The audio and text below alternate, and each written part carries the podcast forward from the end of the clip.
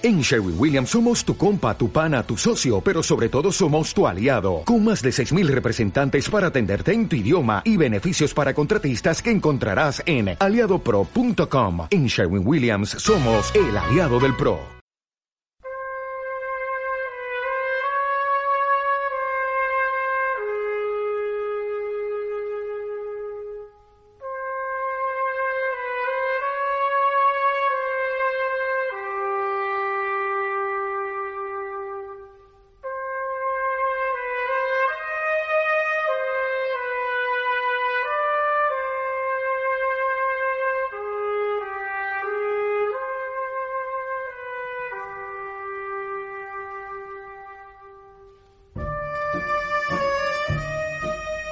Un sábado más estamos aquí en versión original, el programa de cine de Radio Villalba. En la parte técnica, Óscar Martínez, y al micrófono, Jesús Garavís, que les desea a todos salud y una buena tarde de sábado lunes. Los sábados aquí en el ciento siete punto cuatro de la frecuencia modulada y en el ciento siete punto tres en la zona de influencia de, de Onda Pedriza, Cineclub Onda Pedriza, los lunes entre las ocho y las nueve de la noche. Allí en Manzanares Real se ocupa de la parte técnica Miguel Ángel Cerrada. Y sin más, vamos con los estrenos de la semana.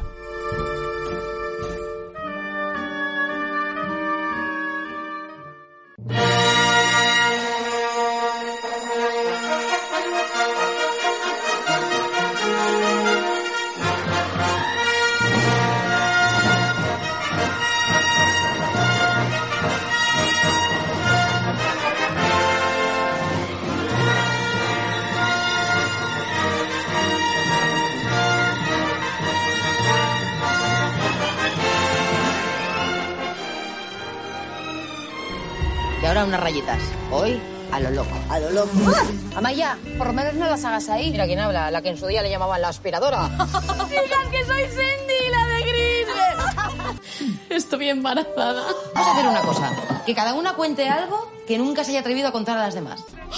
Es que qué vergüenza. Enjambre, una película de Mireia Gabilondo, basada en una obra de Kepa Errasti, con Leire Ruiz, Getari Echegaray, Icíar Garmendía, Icíar Atienza, Nayara Arnedo y Sara Cózar. Un grupo de amigas de la infancia acude a una casa rural para celebrar la despedida de soltera de una de ellas, pero los años no pasan en balde y aunque sientan un vínculo muy fuerte entre ellas, nada es lo que era, o sí. Lo que a priori iba a ser un fin de semana a lo loco enloquecerá un poco más si cabe. Trapos sucios, cosas que nunca se dijeron, confesiones, alcohol, droga y un enjambre. Se dice que en el reino animal las abejas son los seres que mejor se comunican y al parecer se comunican bailando.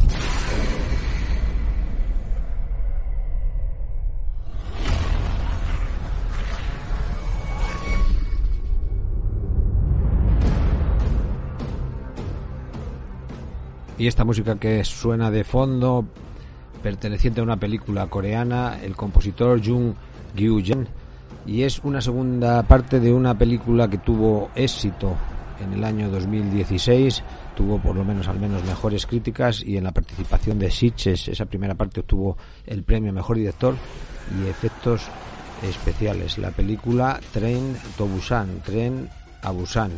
Y esta segunda parte, que también eh, ha, ha participado y ha estado en la sección oficial de los largometrajes a concurso en el Festival de, de este año, de dos mil veinte, pues no ha, no ha obtenido ningún premio. Eh, es la segunda parte, como digo, Train to Busan dos, titulado aquí en España Península. Después de que la infección que se extendió hace cuatro años, solo algunas partes de Corea del Sur permanecen resguardadas, aunque la península de Busan es la única parte en donde pueden buscar refugio los coreanos. Muchos aún mantienen la esperanza de ser rescatados con una ayuda internacional. Eh, muy trepidante, nos dice el medio Screen Daily. Como en Train to Busan, la primera parte, la trama de Jeon es deliberadamente simple, permitiendo a los espectadores centrarse en las alucinantes escenas que la impulsan. El, la revista The Film Stage: lo más frustrante de esta secuela es que es la clase de película que ya estaba bastante pasada antes del remake. Otra crítica eh, más ácida de Variety: fea y desagradable, parece un desperdicio hacer una película sobre zombies para reducir a estos torpes comecerebros a pasto para ametralladoras. Bueno, las críticas son las críticas son irregulares, hay de, de todos los colores, y bueno, para los amantes de este género y para los amantes de, de estas películas de zombies y, y ambientadas en, en esa distopía muy muy de, muy de moda y muy actual, pues Península, Península, que es como se ha titulado aquí esa secuela de Train to Busan.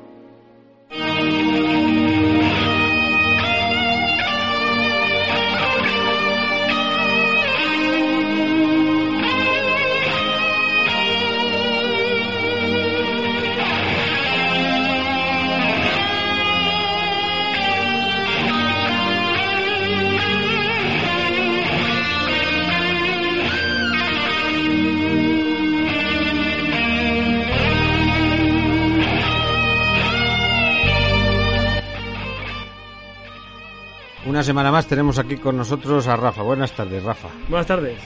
Hoy nos traes a la butaca una película española del año dos mil dieciséis. Toro. Director. Quique Maíllo. Su segunda película. Hizo una en dos mil once titulada Eva, que tuvo mucho tirón. Y ahora su segunda película está Toro. Con Toro, un... con un gran reparto. De, eh, de primarios y de secundarios. De secundarios. De, digamos así, ¿no? Primarios, como siempre, el principal... el principal, Mario Casas. Mario Casas y Luis Tosar, Luis Tosar, ¿no? Y secundario, de lujo. José Sacristán. El gran José Sacristán. Sí, que hace un papelón, ¿eh?, en esta película. Últimamente, bueno, siempre, es un dato que me gusta a mí mucho. Y bueno, de chicas, papeles femeninos, Ingrid García, Claudia es, Canal... Ingrid García es, es, sale muy poquito. Es la secundaria, pero sale muy poco. Sale muy poco. Y bueno, casi todo, o sea, la película es más, más masculina que femenina. Sí, ¿eh? Es para público, público masculino. Con mucha chicha, ¿no? Acción, thriller, en fin. Creo que, creo que ya hablamos de ella aquí en su estrenó, momento cuando se estrenó, porque fuimos a verla y creo que sí, que Fefa y yo ya, ya en su momento hablamos algo de esta, de esta película. Y...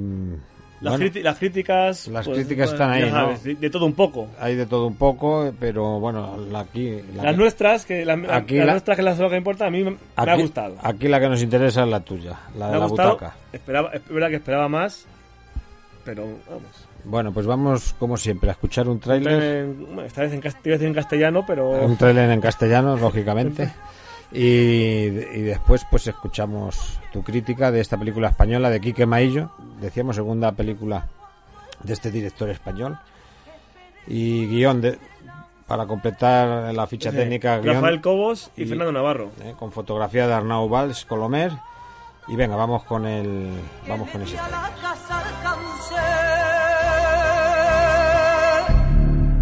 ¿Qué pasa, Toro?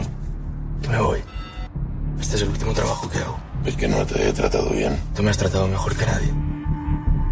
¿Qué pasa, que ha dejado de gustarte el dinero? Dentro de dos meses estoy fuera. López me está robando. ¿Qué queréis? El dinero de los japoneses. ¿Qué vais a hacer con eso? Cortar bolsa ahí. Te dije en la cárcel que no quería volver a verte y te presentas en mi casa. Se ha llevado a la niña. La deuda es suya. Ya, pero él es mi hermano. España es así, un país de malos hermanos. ¿La niña o él? Toro es una especie de corrupción en Miami, nada disimulada, pero ambientada en Málaga, y con Mario Casas poniendo cara de malote. Luis Tosar y José Sacristán se lo pasan bomba, dando vida a un matón y un mafioso respectivamente. Y es una delicia ver que ellos están disfrutando con sus personajes, pues así nos lo hacen disfrutar también a nosotros. No obstante, como decíamos, Toro quiere ese corrupción en Miami, pero no llega a conseguirlo. Está bien, es entretenida, tiene un agradecido aire internacional y sin duda está rodada con gusto por Maíllo, que es un muy buen realizador, pero el guión es un pastiche poco claro en el que nada resulta muy creíble. Hay cosas muy raras. ¿A qué viene tanto flamenco y tantas vírgenes? Ese final como hay que comérselo, y en el que la búsqueda de rendición del Toro, el protagonista, no es muy emocionante. No es fácil para el espectador empatizar con él. Y la falta de emotividad en su historia de amor con la estrella es poco creíble. La película está correcta, es más que suficiente, pero está poco aprovechada en general. Para finalizar, os dejo con una canción de su banda sonora. Un abrazo a todos. Para que yo alcance diese a que este lance divino tanto volar me convino que de vista me perdiese y con todo en este trance en el vuelo que le faltó, mas el amor fue tan alto metí a la casa al alcance, cuanto más alto subía, deslumbró se me la vida y la más fuerte conquista en oscuro se hacía, mas por ser de amor el lance, di un ciego oscuro salto y fui tan alto, tan alto, que le di a la casa cáncer.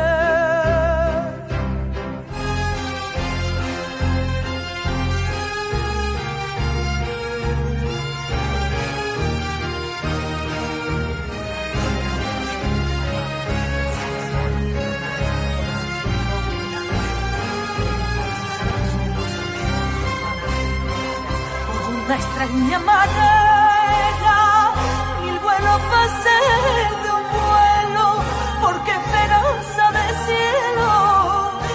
Alcanza cuanto espera, esperé sola este lance y en esperar no fui falto, pues fui tan alto, tan alto que le di a la casa alcancé. Yo he visto cosas que vosotros no creeríais. Atacar naves en llamas más allá de Orión. He visto rayos de brillar en la oscuridad cerca de la puerta de Tannhausen. Todos esos momentos se perderán en el tiempo. Como lágrimas en la lluvia. Es hora de morir. De cine.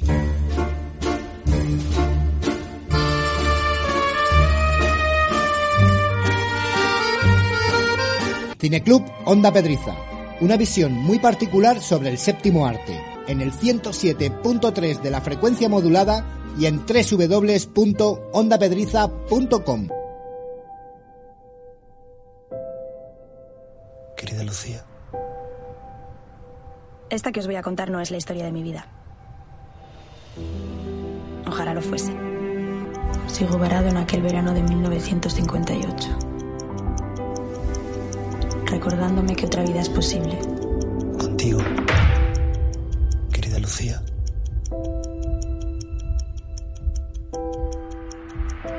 Ya falta menos para encontrarlos. Todas esas esquelas terminan igual. ¿Cómo que todas? Y no sabe quién es. No. Esta que os voy a contar es una historia que comienza en mil novecientos cincuenta y ocho y que se extiende durante casi cuarenta años. Llegan por correo, sin remitente.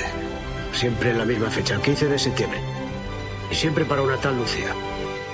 Diez años. Y no sabe quién es.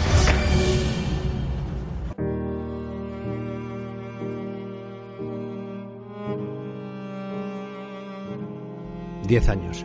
Y no sabe quién es. El verano que vivimos, dirigida por Carlos Sedes, con Blanca Suárez encabezando el reparto, Javier Rey, Pablo Molinero, Carlos Cuevas, Guiomar Puerta en los principales, en los principales papeles. Es un, un drama basado en hechos reales, ambientada en los años noventa, pero con flashback hacia los años cincuenta. Año mil novecientos noventa y ocho, Isabel, estudiante de periodismo, se ve obligada a realizar sus prácticas en el diario de un pequeño pueblo costero gallego para terminar la carrera. Al llegar quiere empezar cuanto antes a investigar, a demostrar todo lo que ha aprendido para convertirse en una auténtica periodista, pero el puesto que le asignan, pues ya sabemos, es el último que ella esperaba, la escritura y gestión de las esquelas que llegan a la redacción. Pero esto, que podría parecer en principio algo aburrido, se convierte en la puerta a una investigación que la llevará por diferentes puntos de la geografía española en busca de una historia de amor imposible, el verano que vivimos.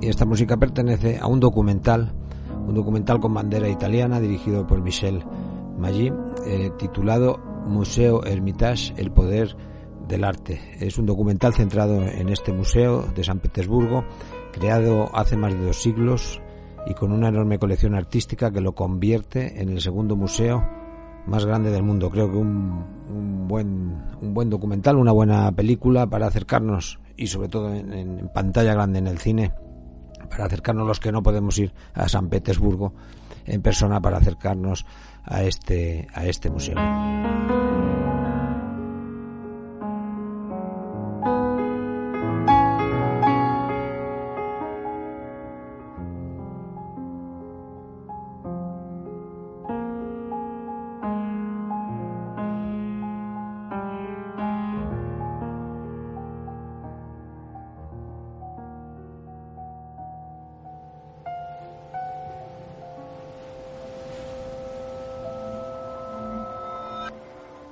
Lei è Elena. Mio hermano, mio nipote.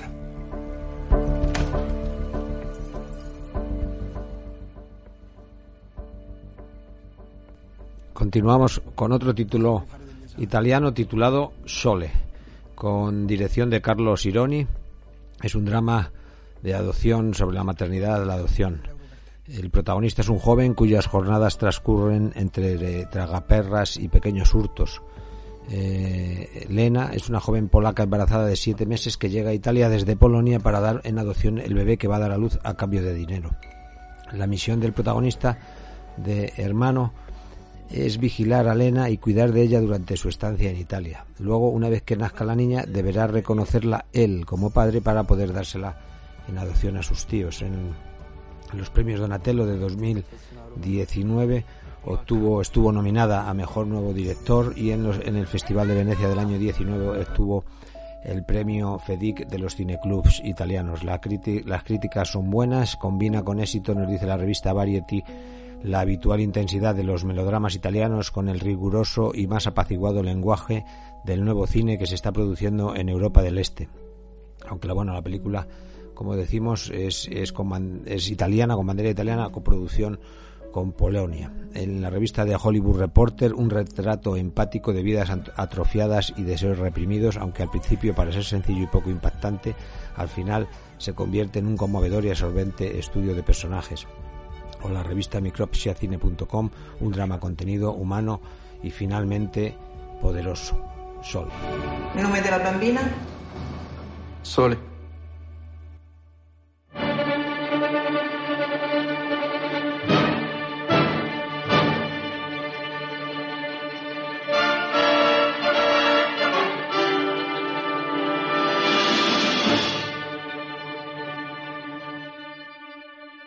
Buenas tardes.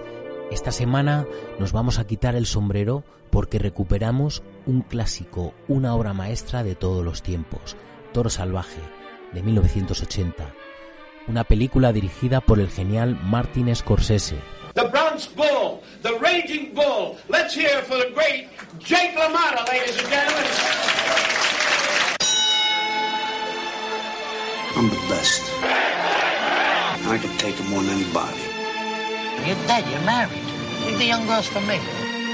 There's no way I'm going down. I don't go down for nobody. Listen with him. Why does he have to make it so hard on himself?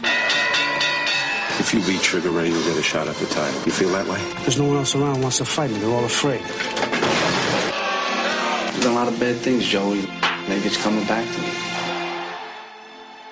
Jake LaMotta es un joven boxeador que se entrena duramente con la ayuda de su hermano y manager Joey. Su sueño es convertirse en el campeón del mundo de los pesos medios, pero Jake es un paranoico muy violento que descarga su agresividad tanto dentro como fuera del ring. Incluso su hermano es víctima de su enfermizo carácter. Cuando por fin alcanza el éxito, su vida se convierte en una pesadilla. Por un lado, su matrimonio marcha cada vez peor debido a sus constantes salidas nocturnas con otras mujeres, y por otro, la mafia lo presiona para que amañe sus combates.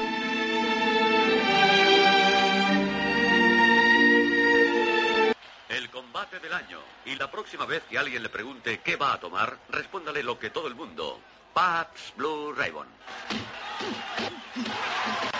Estos golpes de la mota hablan por sí solos. Han peleado cinco veces entre ellos desde mil novecientos cuarenta y dos a mil novecientos cuarenta y cinco. Dista de ser un combate a la altura de un campeonato de los medios. A pesar de sus esfuerzos, la mota no consigue derribar a su contrincante. Y ya no va a poder hacerlo. De la mala suerte, la campana a punto de sonar y los contendientes están siendo asistidos por sus preparadores.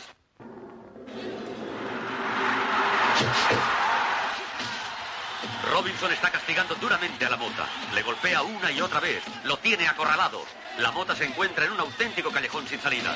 Robinson está colocando golpes muy precisos en uno de los más feroces ataques que hemos presenciado. ¡Vamos! ¡Vamos! ¡Vamos! ¡Vamos! ¡Vamos! ¡Vamos! Robinson, aparentemente cansado, ha golpeado sin cesar a la mota, haciendo que éste se tambalee apoyándose vamos, en las cuerdas. ¡Vamos, Ray! ¡Vamos, vamos, Ray!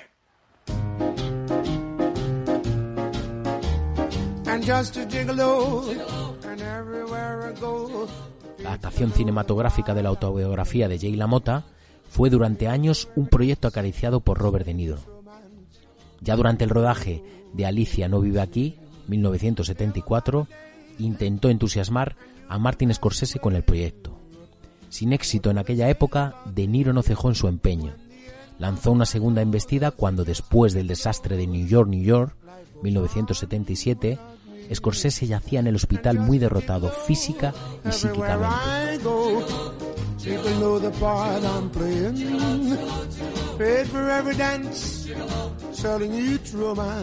Esta vez, el director quedó fascinado con el argumento. En la vida autodestructiva de la mota, descubrió entonces la posibilidad de plasmar algunas escenas que podrían convertirse en experiencias propias.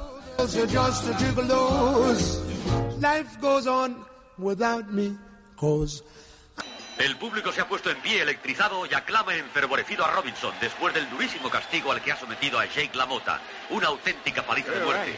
Y a pesar de lo que todos ustedes han podido ver, LaMotta no quería abandonar, quería seguir. Eh, Ray, yo no me he caído, Ray. No me has derribado, Ray. ¿Me oyes? No me has derribado. ¿Eh? Mírame. En el decimotercer asalto, el número de la mala suerte, como les decíamos a ustedes, el campeonato del mundo ha cambiado de manos.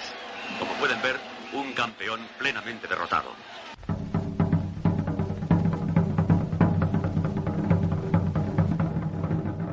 Así pues, la película no narra tanto la carrera de un boxeador como la historia de un hombre que sufre su existencia, que se arruina a sí mismo y que procede del ambiente de inmigrantes italianos que Scorsese también conocía de su propia infancia. Para De Niro, sin duda, Toro salvaje significó el gran desafío de su carrera. En el papel de la mota, sondea a fondo los límites de la interpretación y resulta a la vez fascinante y espantoso la manera tan convincente con que De Niro presta una presencia física a la violencia que la mota dispensa a los demás y hacia sí mismo, para poder interpretar de una manera creíble las escenas de los combates. ¿Por qué? ¿Por qué? ¡Ah! ¡Ah! ¡Ah! ¡Ah! ¡Ah! ¡Desgraciado! ¿Por qué? ¿Por qué? ¿Por qué? ¿Por qué?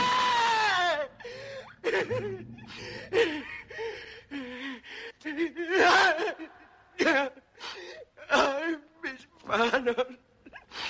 ¿Por qué eres tan estúpido? ¡Estúpido! ¡Maldito estúpido! ¡Me llaman animal! Yo, ¡Yo no soy un animal! ¡Yo no soy un animal!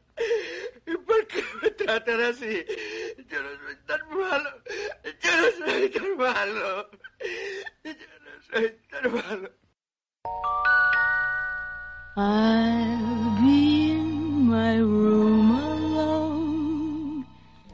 Pero lo que se convirtió en leyenda fue que De Niro engordó más de veinticinco kilos para encarnar a un LaMotta envejecido, que actuaba por los clubes nocturnos haciendo de animador gordo destronado. He dicho que la clave no está en el ring, sino en la escena. Den un escenario a este toro donde pueda demostrar su bravura, pues aunque lo mío es pelear, más me gustaría saber recitar. Esto es espectáculo. I care, I will ride. Tan sobresalientes como la interpretación de De Niro, premiada con un Oscar, y el trabajo de los actores en general, son las cualidades formales de la película, el sonido retocado y el montaje. Pero sobre todo, la excelente fotografía en blanco y negro de Michael Chapman, que capta la vida privada del boxeador con la sobriedad despiadada del neorrealismo italiano y de los semidocumentales de los años cuarenta. Toro salvaje es sin duda una obra maestra, es una película imprescindible, una película que no hay que dejar pasar y que hemos recuperado para todos vosotros.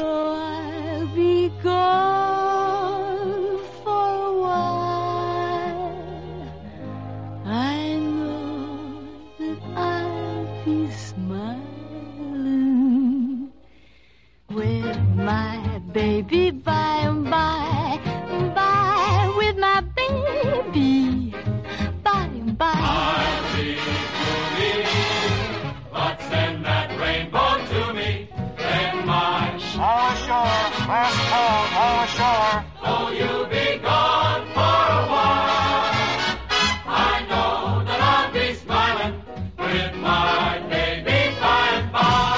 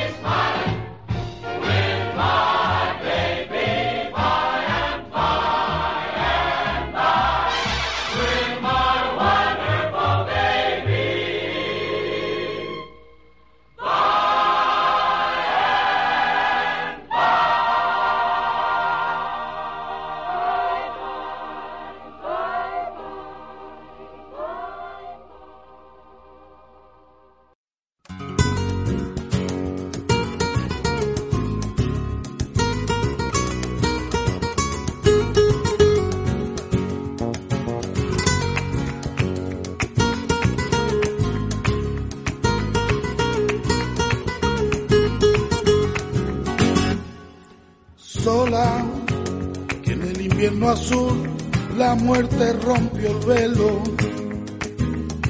sola, que se quedó sin luz, sin vida y sin consuelo, sola. Y al otro lado del teléfono tenemos a Angelines. Buenas tardes, Angelines. Hola, buenas tardes, Jesús.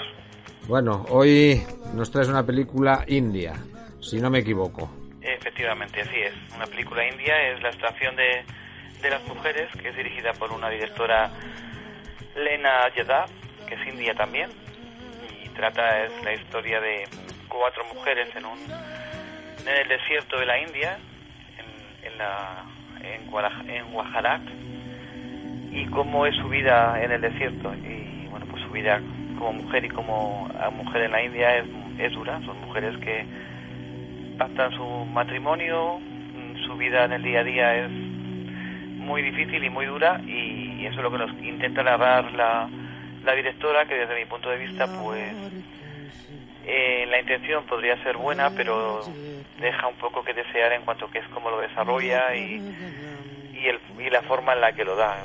forma en la que a veces no es todo creíble cómo se pueden manejar mujeres con el móvil y que se las pueda llamar libremente, y al mismo tiempo pues tengan que empeñarse en una reunión dirigida por hombres y que las decisiones se toman por hombres, eh, pues el votar por una televisión.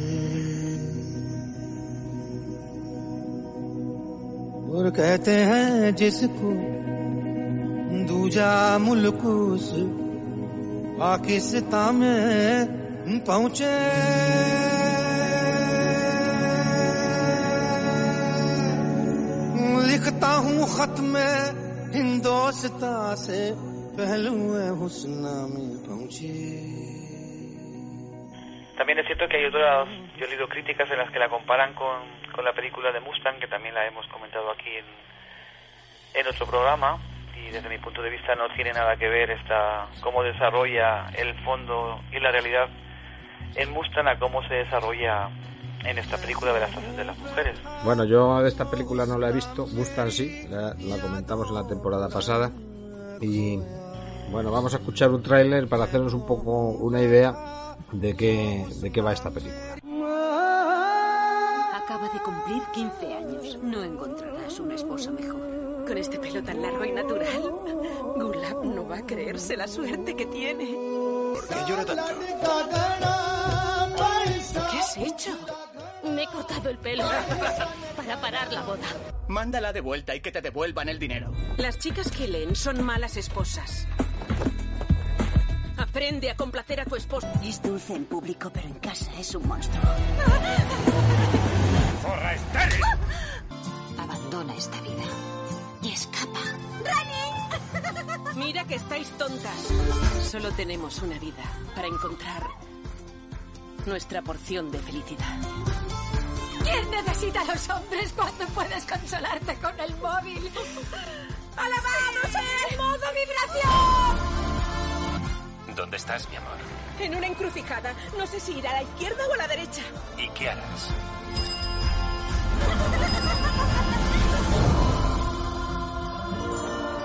Desde ahora, dejaré que mi corazón decida. Bueno, eh, yo por lo que he visto, y hablabas antes de Mustang, Angelines, eh, yo creo que esta película no tiene nada que ver no con tiene Mustang, nada que ver con ¿no? eh, incluso estaba, con... es mucho más detallista en, en imágenes, en la narrativa, en lo que tú intuyes, en lo que te hace sentir cuando ves la película. Aquí es como una serie de imágenes que, que además en exceso de narrativa, o sea, es una película como muy barroca, digamos, en escenas de violencia se, re, se recrean y repite escenas de maltrato del hombre hacia la mujer, una de ellas, una de las cuatro mujeres que sobre el de la amistad suya, que bueno, pues que es innecesaria porque ya con, ya sabes, eh, ya le coges manía al principio al, al marido. Eh, otras escenas en las que también se recrea es en la escena de, de la carpa en la que se ejerce la prostitución ahí en el desierto con unas luces de circo. Entonces como con, como contrastes que no te explicas ni narran la historia como de una forma hilada y que no te hace sentir, pues así como de una forma muy suplesua, no te llega al fondo de ti misma en la forma de contártelo, ¿no? Yo lo, lo que he visto en, de, de los pocos cortes que he podido hacer, no me lo creo mucho, ¿no? Es como, como mucha, y luego en, en fotografía sí, impecable, ¿no? Muy bonita, sí, sí, sí, sí. Y que todo está muy limpio, todo es, no, parece que no hay polvo ni en el desierto. No, sí, bueno, en, en... eso efectivamente así es que te puede sorprender, pero sí es cierto que transmite la luminosidad del desierto, eso es verdad, porque yo y... creo que la arena del desierto, yo lo que, de lo que conozco, que es el Sahara, es una arena limpia, valga, no es poco creíble, pero que es una arena que no se te pega a ti, sino que es limpia, limpia en el sentido de que no te molesta el polvo, salvo cuando haya tormenta. Sí, dice, por ejemplo... Pero ahí sí que es cierto que está todo... A ver, limpio e impecable el manejo de una mujer que no puede tener libertad ni siquiera para decidir las cosas más elementales del ser humano y, y dispone de un móvil en el que maneja. Esa contradicción entre notas de, religi- de religiosidad, aunque he leído que la directora dice que se ha mantenido al margen de, de connotaciones religiosas, yo creo que hay tintes de, de una práctica musulmana, diría yo. Y al mismo tiempo el consumo del alcohol en ese por parte de los chicos... Es algo que no se hila, ese contraste, no se sabe de qué, de que viven, al mismo tiempo también trata el tema de cómo las mujeres, podría ser cómo las mujeres se agrupan para formar una cooperativa del trabajo, pero al mismo tiempo es un hombre el que las dirige y es un hombre que a su vez se ha casado con una mujer que es culta, ¿no? Entonces todo esto desarrollado, te lo quieren meter como a, con calzador en un desierto, en una ciudad alejada de la India, pues la... como que para digerirlo así de esa manera pues te cuesta, ¿no? Las chicas son guapísimas, por supuesto. Por supuesto, sí. Y dice, por ejemplo, Alberto Lucchini en el diario El Mundo que la directora se apoya, ¿no?, en ese excelente trabajo de, de las tres protagonistas, ¿no?, en, en una excelente fotografía, que era lo que te comentaba yo antes. Y luego, bueno, dice que Lucchini, que una osadía inusitada a la hora de, de abordar el sexo.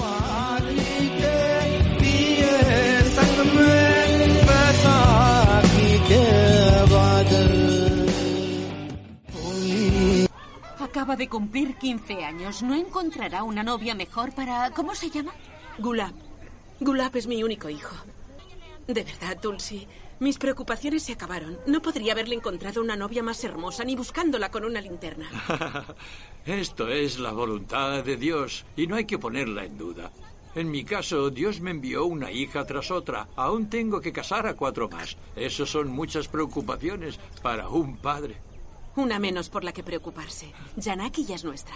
Fantástico, fantástico. Pues entonces ya podemos fijar una fecha. Eh, solo una cosa más. Me pregunto si podríamos subir la dote de trescientos mil a cuatrocientos mil.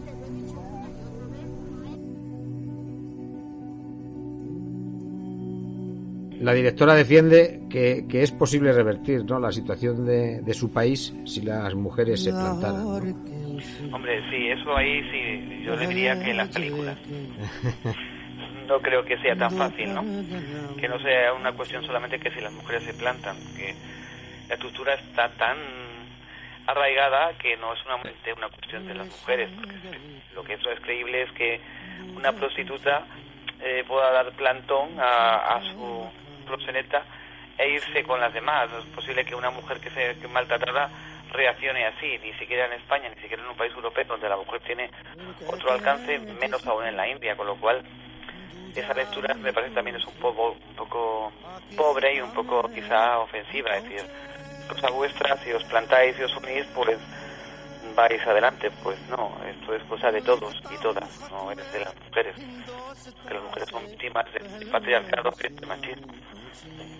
Y si el habla de una película que termina con un final feliz donde ellas al final se van, bueno, pero es una película, ¿eh?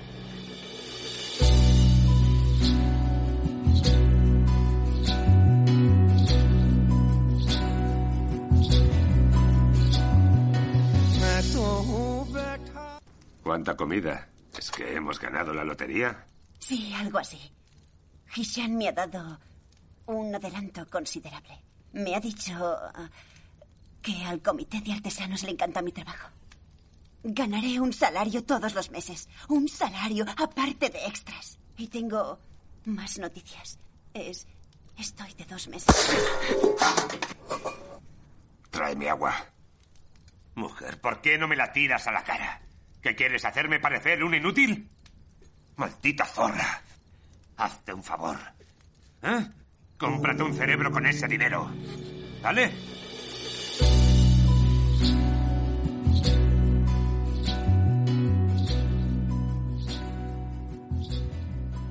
Bueno, pues destaca. Es una película en el sentido de que muy bien, que es una película, pero que no hila eso bien. El tema de que se plantan, se plantan y se van y es el final de la película, pero la realidad sigue como está. Bueno, no sé si me quieres decir una escena para terminar. Yo voy a, a decir, eh, repetir, la directora Leena Yadav, fotografía, porque es una de las cuestiones destacadas en esta película, de Russell Carpenter. Y luego, bueno, música de, de tipo hindú que ha estado sonando aquí de fondo. La y, música es bonita. Sí, y nos vamos a despedir pues con un tema que sí hemos podido conseguir, no de la propia película. Si me quieres decir alguna escena, nos despedimos, y si no, pues te agradecemos de nuevo que, que estés aquí con nosotros en la nueva temporada de Versión Original y de Cineclub Onda Pedriza. Pues tampoco me viene a la mente, es una película que vi hace quince días, no me viene a la mente como ninguna escena eh, en concreto. Bueno. La fotografía es cierto que es bonita y eso es lo que destacaría principalmente de lo que es la película. En escena concreta no me viene ninguna ahora a la mente. Bueno, pues título original Parchez y título aquí en español La estación de las mujeres. Muchas gracias, Angelines, y hasta la próxima. Hasta otro día, buenas tardes.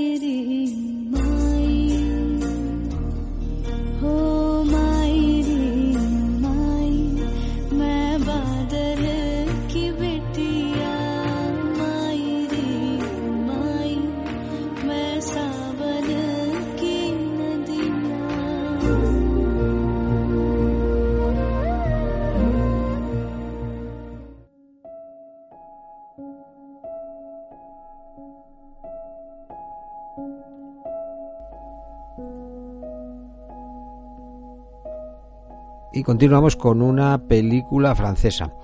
La traducción más o menos literal eh, del francés es La increíble historia del cartero Cheval. Cheval es el nombre, el nombre propio de ese cartero, y aquí se ha titulado El Palacio Ideal. Es una película dirigida por Nils Tavernier, está basada en hechos reales y ambientada a finales del siglo diecinueve en Francia. Cheval, que es un cartero que viaja todos los días por las aldeas de la, de, de la región del Drôme, pues un, un día conoce a la mujer de su vida, a Filomena, que es el tema... Es el tema que está sonando ahora de fondo de la banda sonora de, de esta película, banda sonora compuesta por Baptiste Colleu y Pierre Colleu.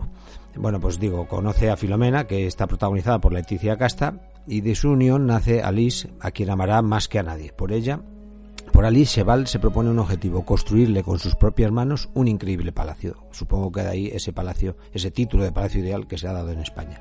Pese a las dificultades, el protagonista no se rendirá y dedicará treinta y tres años a construir una obra extraordinaria que llamó la atención de artistas como André Breton o Pablo Picasso y que aún hoy es famosa en Francia. Tengo que decir que lo desconocía y que esta película me resulta muy interesante. No sé si llegará aquí a las pantallas de los cines que tenemos en Villalba. El Palacio Ideal, una película ya de hace dos años, del año dieciocho, de dos mil dieciocho, con Jazz Gamblin en, en, protagonizando ese, ese cartero Cheval, Leticia Casta como su mujer, eh, Florence Tomassin, Bernard Lecoq, y una película, digo, francesa con buena factura, tiene bu- muy buena pinta la película dirigida por Nils Tavernier, El Palacio Ideal.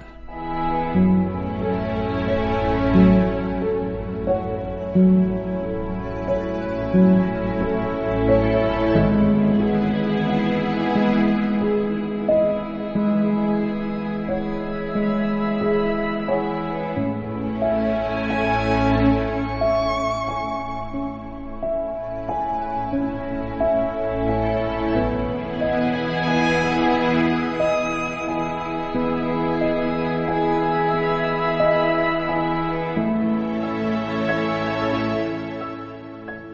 you.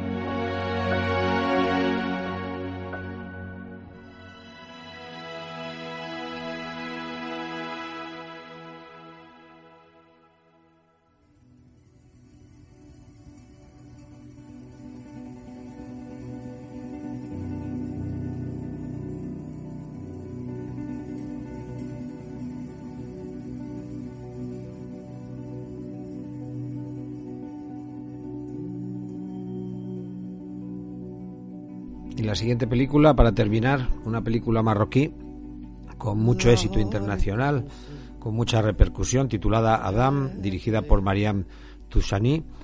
Y es una película, es un drama en la que la protagonista, que regenta una humilde pastelería en su propia vivienda de Casablanca, eh, vive sola con, con Barda, su hija de ocho años. La rutina que tiene dictada por el trabajo y las labores domésticas se ve un día interrumpida cuando alguien llama a su puerta. Se trata de Samia, una joven embarazada que busca empleo y techo.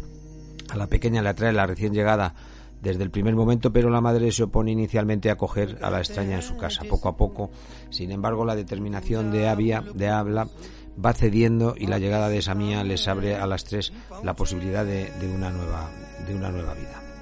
En, en el Festival de Cannes del año diecinueve es, participó en la sección oficial, igual que en la Seminci del año pasado, y las críticas en, en ese año pues fueron muy, muy positivas.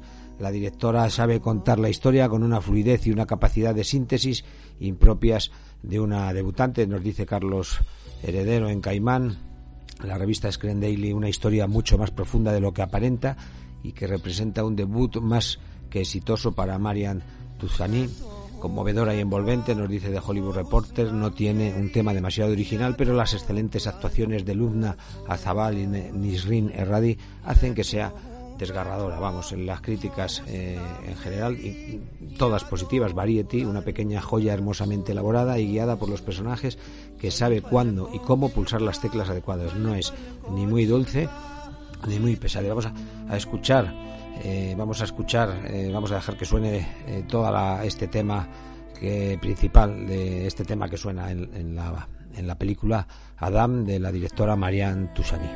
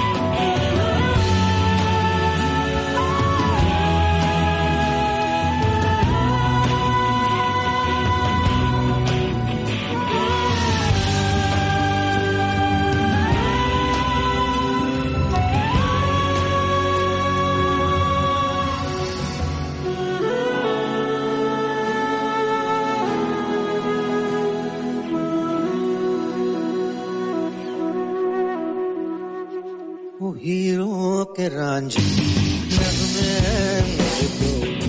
अब तक ना आगे सताए वो भूले शाकी तकरीरों में जीने जीने साए उम्मीद की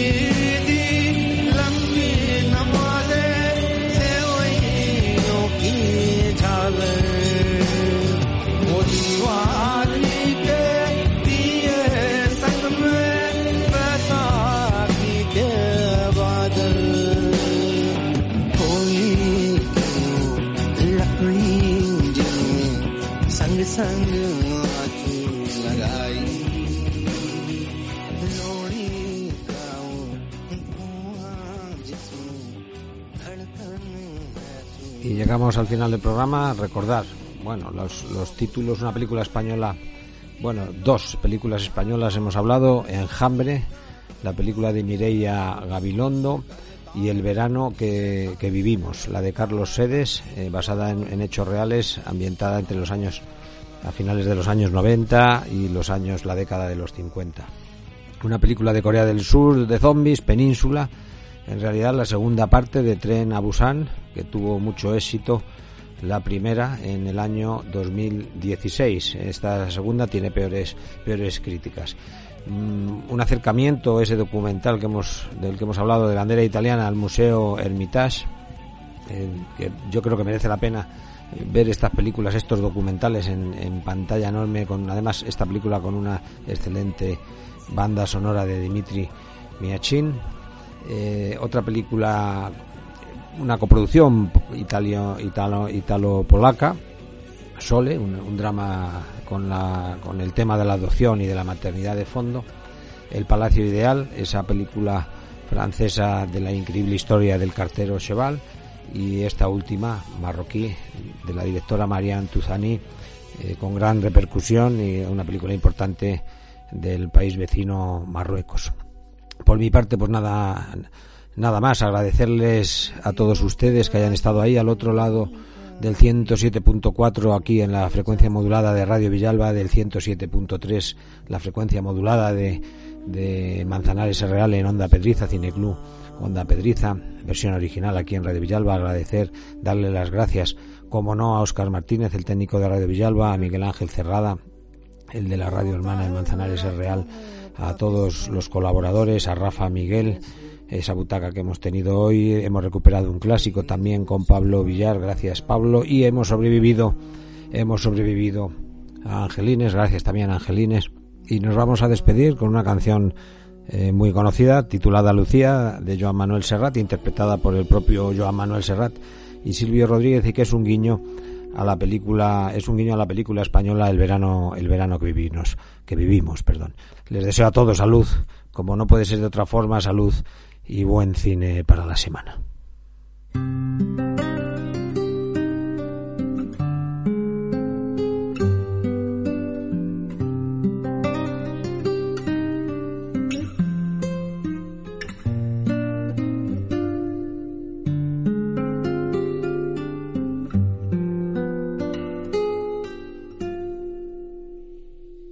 Vuela esta canción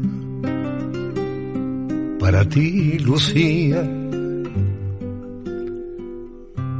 la más bella historia de amor que tuve y tendré. Es una carta de amor que se lleva el viento, pintada en mi voz, a ninguna parte, a ningún buzón. No hay nada más bello que lo que nunca he tenido, nada más amado que lo que perdí. Perdóname si hoy busco en la arena una luna llena que arañaba el mar.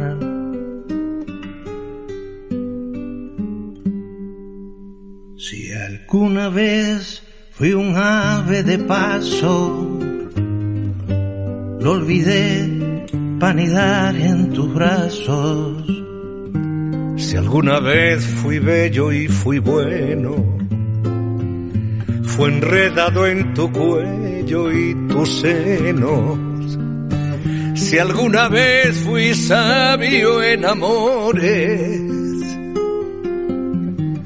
lo aprendí de tus labios cantores. Si alguna vez amé, si algún día después de amar amé, fue por tu amor, Lucía, Lucía. Los recuerdos son cada día más dulces, el olvido solo se llevó la mitad, y tu sombra aún se mete en mi cama con la oscuridad entre mi almohada y mi soledad.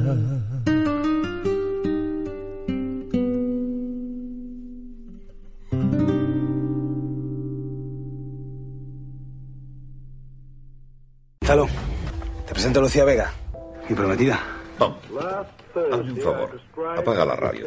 ¿Porque se ha acabado la música y corres el riesgo de oír algo útil? Creía que para eso teníamos la radio. Te vamos a hablar de dinero. También hablaremos sobre alienígenas y líos de familia. Pero de lo que más te vamos a hablar va a ser de cine. Cineclub Onda Pedriza. Una visión muy particular sobre el séptimo arte. En el ciento siete punto tres de la frecuencia modulada y en doble u doble u doble u punto onda pedriza punto com.